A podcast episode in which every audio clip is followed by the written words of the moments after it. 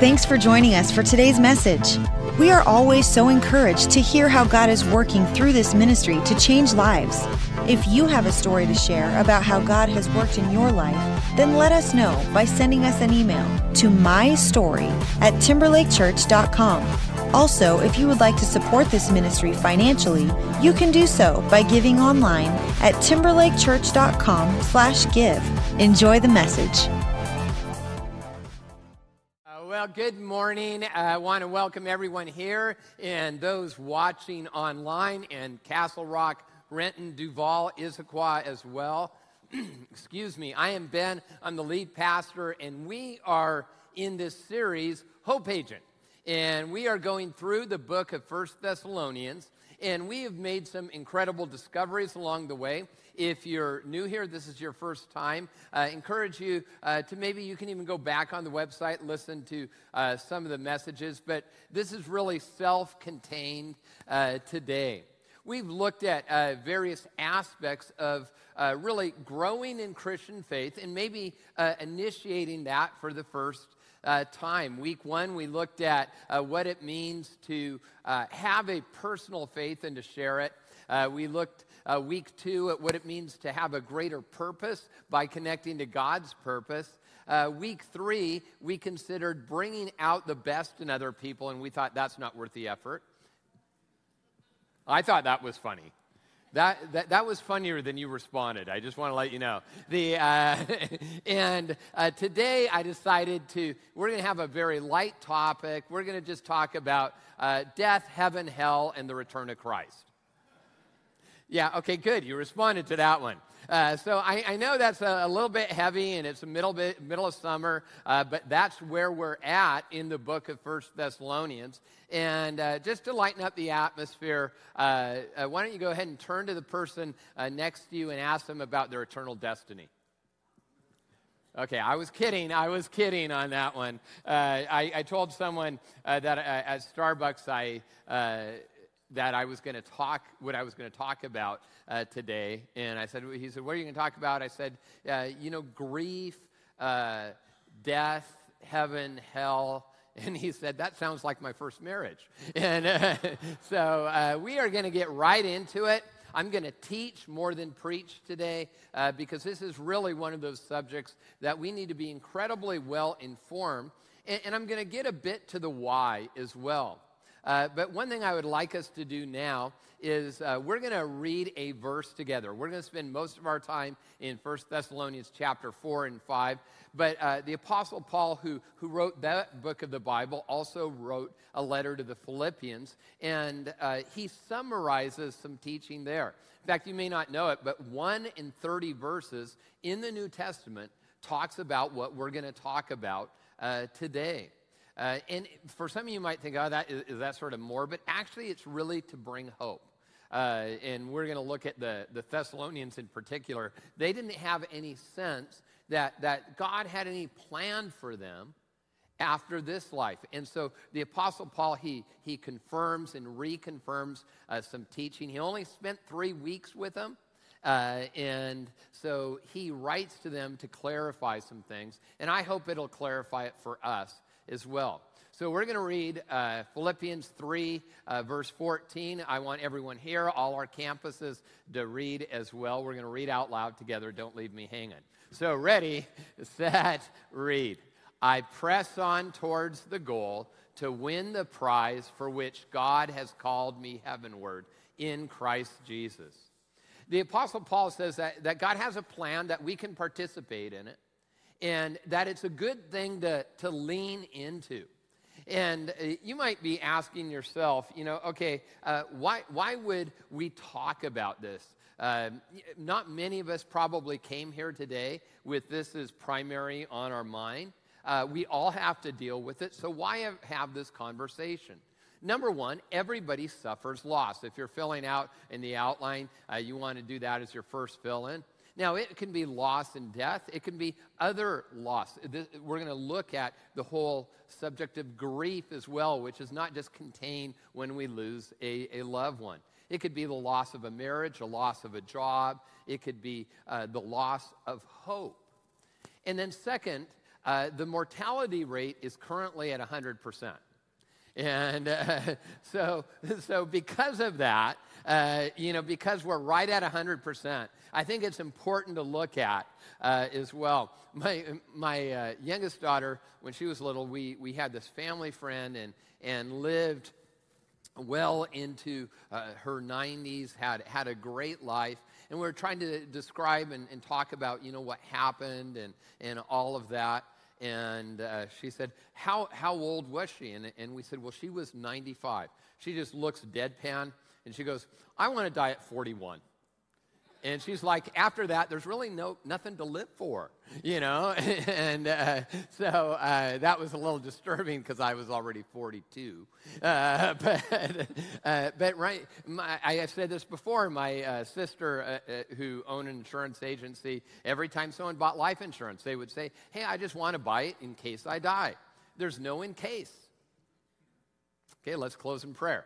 Anyway, n- number three, grief can paralyze us if we don't deal with this, we will deal with it subconsciously.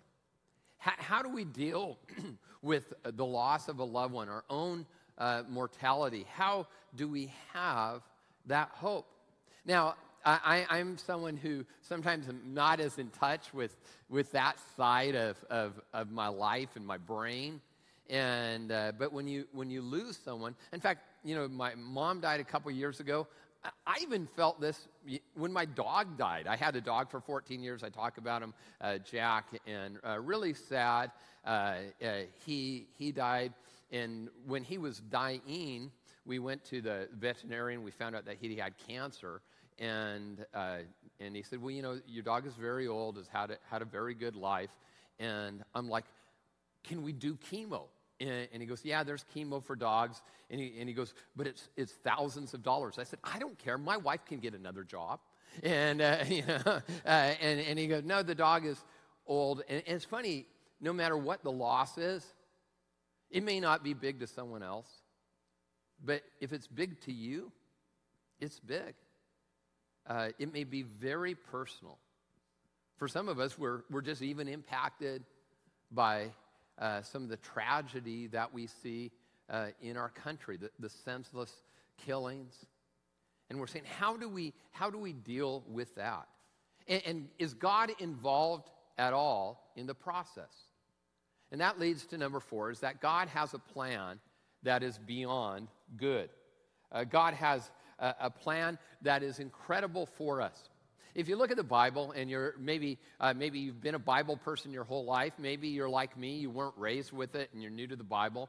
The Bible is a collection of books, 66 books, and really at the, the center of it are four accounts of Jesus' life. They take up a lot of space in the Bible. Uh, I, I, was talking to someone uh, who said, You know, I always wondered uh, why there's different things in the different Gospels. They come from four different perspectives. Same story, but when you're telling a story to a certain audience, you will I- include uh, some things and maybe not include uh, other things. So we have these four accounts, which are called Gospels.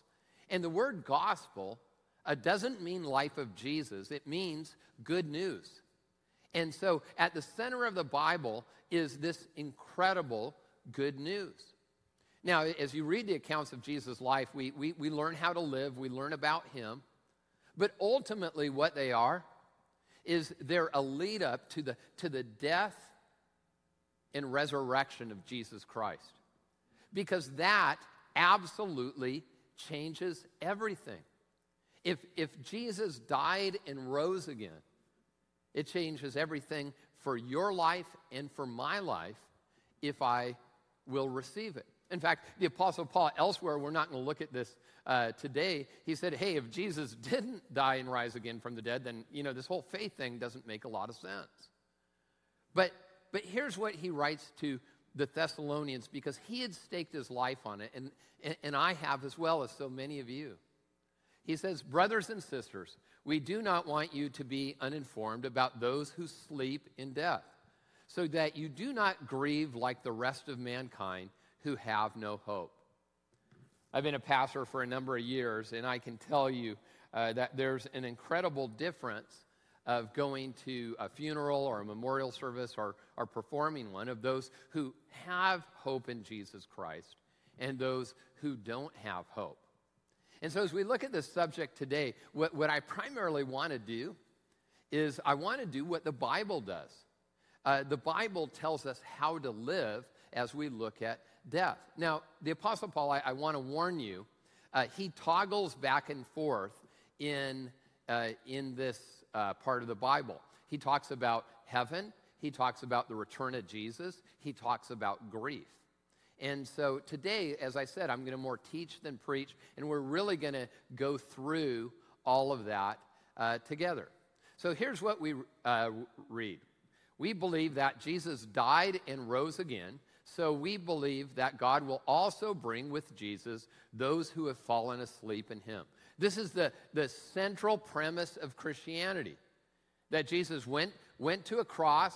And here's a great thing if you're a comparative religion person you can, you can go to the places where this happened. You can see the archaeological evidence. You can read the historical evidence of people who actually were not Christians, but they detail the accounts of the event. The unprecedented, especially when you consider uh, uh, 2,000 years ago that we have all this textual evidence about this, this historical archaeological evidence that the whole world was changed, at least because a group of people said they saw Jesus die and rise again from the dead. The Apostle Paul goes on and he said there were 500 people. 500 people, as I've mentioned, in a city of 100,000 at the at the most, smaller than Everett, Washington, there were 500 adults who can confirm this account. And so it changed everything. And then he says, This is the implication for our life. According to the Lord's word, we tell you that we who are still alive, who are left until the coming of the Lord, and, and I talked uh, about that uh, before, that we live in this in between time where Jesus has come, he died, and he rose again. And that yet there's this time when Jesus will come again and he will make all things right. And we live in this in between time. Will certainly not precede those who have fallen asleep. For the Lord himself will come down from heaven with a loud command, and with the voice of the archangel, and with the trumpet call of God, and the dead in Christ will rise first. After that, we who are still alive and who are left will be caught up together with them in the clouds to meet the Lord in the air. And so we will be with the Lord forever. Therefore, encourage one another with these words. And, and that's, that's what I want us to be, is I want us to be encouraged today. Now, as I'm just going through this, uh, this text, like I said, this is a very big subject. Uh, and there are going to be some things that I'm not going to hit just because uh, we only have a limited amount of time. But I do want to hit what the scripture says uh, about this and about how we can step in to our eternal destiny and how it can affect how we live today. See, what was happening with the Thessalonians, there were a certain group of people, all they were doing all the time was uh, saying, hey, you know, Jesus is going to return any moment.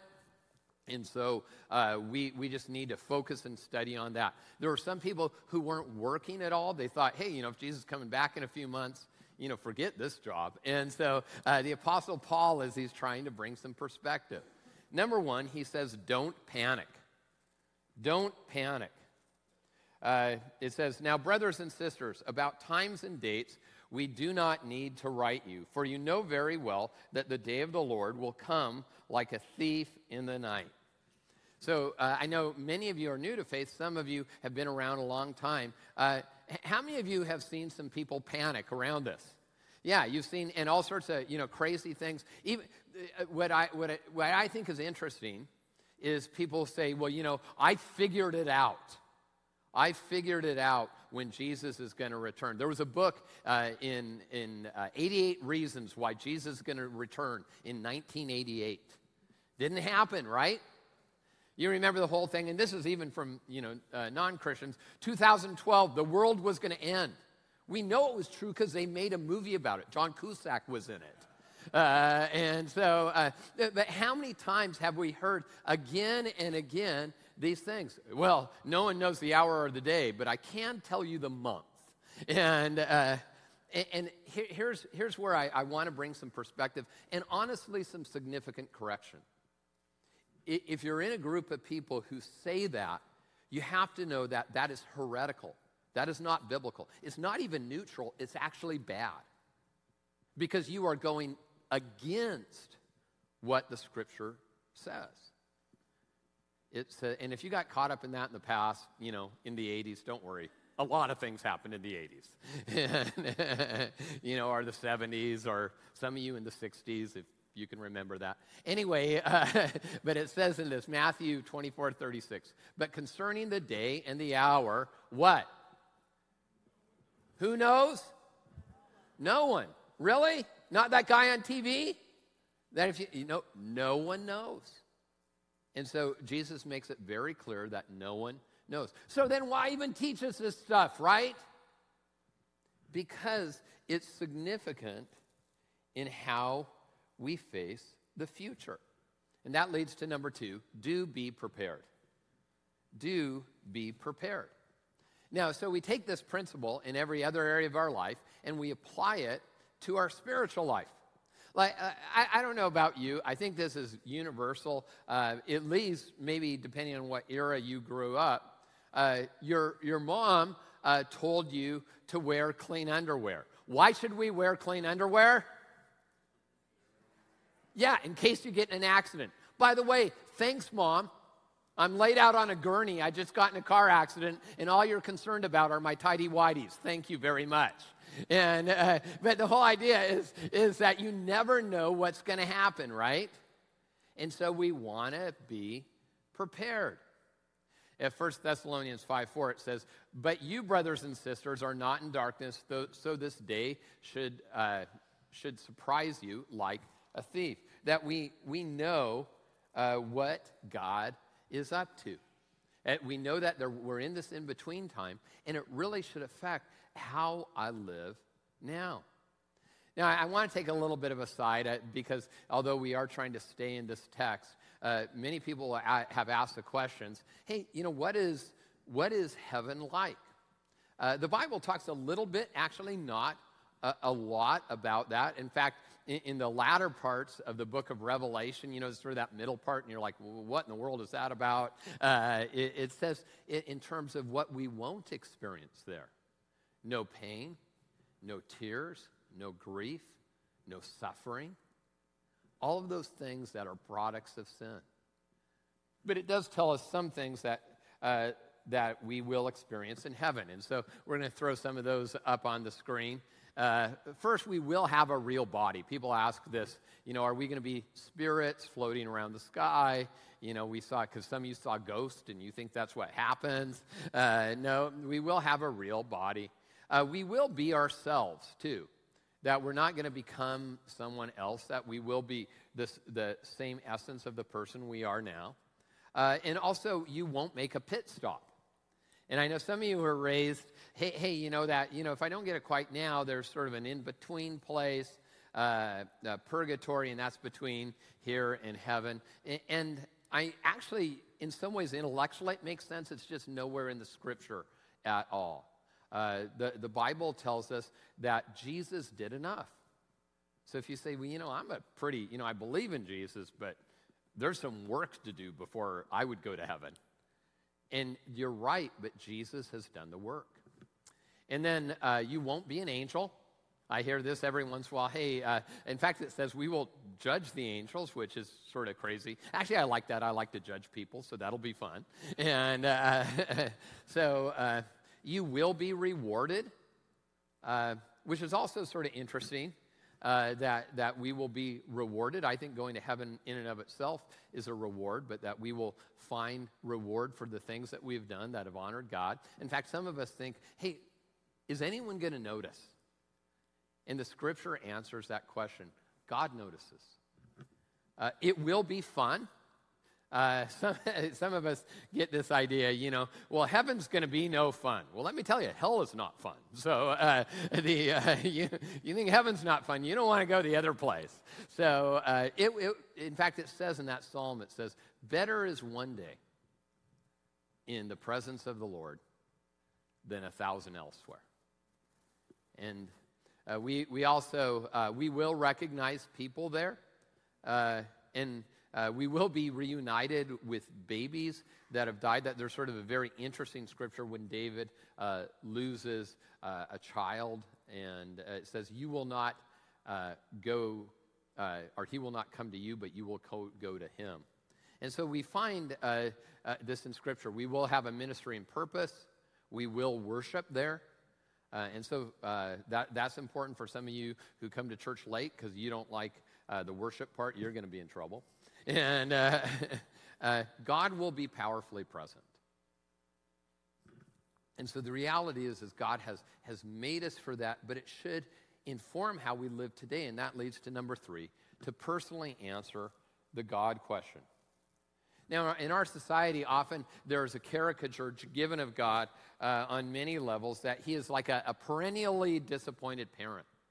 But look what the scripture says For God did not appoint us to suffer wrath, but to receive salvation through our Lord Jesus Christ.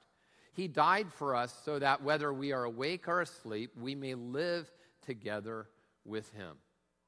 And so, uh, in fact, we saw this uh, in the last few weeks on some of our campuses as people were baptized. They're answering the God question. That's a big way to say, Yes, I decide for Jesus. But each and every day, even those of us who have already said yes to Jesus, we answer the God question uh, with, Am I going to trust Him in those areas of life that I don't understand, or maybe I don't even agree with Him? Have you ever had, you know, you read, if, if you haven't read the Bible yet, it's great. Uh, great thing to do. Uh, start, I always say, uh, in the Gospel of Luke or John. Uh, a chapter a day keeps the pastor away. you want to you wanna read there and you learn about the life of Jesus. Um, but you'll learn the character of God. And, and, and, you'll come across some things that maybe you say, I'm not sure if, if I agree with that, but God's okay with that because He's our creator. And I have to say, am I going to conform God to what I think God should be like? Or am I going to say, God, I, I want to I wanna be more like you? I think that's an ultimate question. I think that some of us will give up on our faith because we're trying to create a God that's that small. Uh, am I going to live in the assurance of the reality uh, revealed in Scripture? That I don't have to have any fear or doubt. If I've said yes to Jesus, there's nothing else I can bring to the table that, that He will be with me forever, that I will be with Him. Am I going to accept the completed gift of Jesus Christ on the cross? See, see here's what happens is oftentimes we try to work to, li- to it, get God's acceptance. And the very uh, first week in this series, I talked about living from God's grace, from God's love, from God's forgiveness instead of for God's grace, for God's love, and for God's forgiveness? And am I going to take my next right step in my faith even when it stretches me? I uh, met with someone this last week, and uh, about five years ago, this person accepted Jesus uh, at Timber, actually, I, I, think at our Duvall campus. And uh, he was sort of sharing the story and just how powerfully God has worked in his life. And uh, him and his wife, they'd both been married previously, and there were some struggles and some pain from that. And he was sharing the story about his, his ex wife and how uh, she had a terminal illness. And uh, he felt, because of what Christ did for him, that, that he wanted to help change the narrative for her. And uh, he writes, uh, he gave me permission to share this story. The long email, he talks about how, how he wanted to make sure that she knew Jesus. And, and he did that, and he, and he shared his faith, and, and, he, and he said she, she responded. And he said, basically, we had the best conversations in the days after that than maybe we had had for many years, even leading up to our divorce. And see, that really gets to number four is think beyond you. This, uh, when we look at what God has us for us in this life and the next, it should compel us. Not, be, not just because of what God holds for eternity, but what God holds for each of us right now.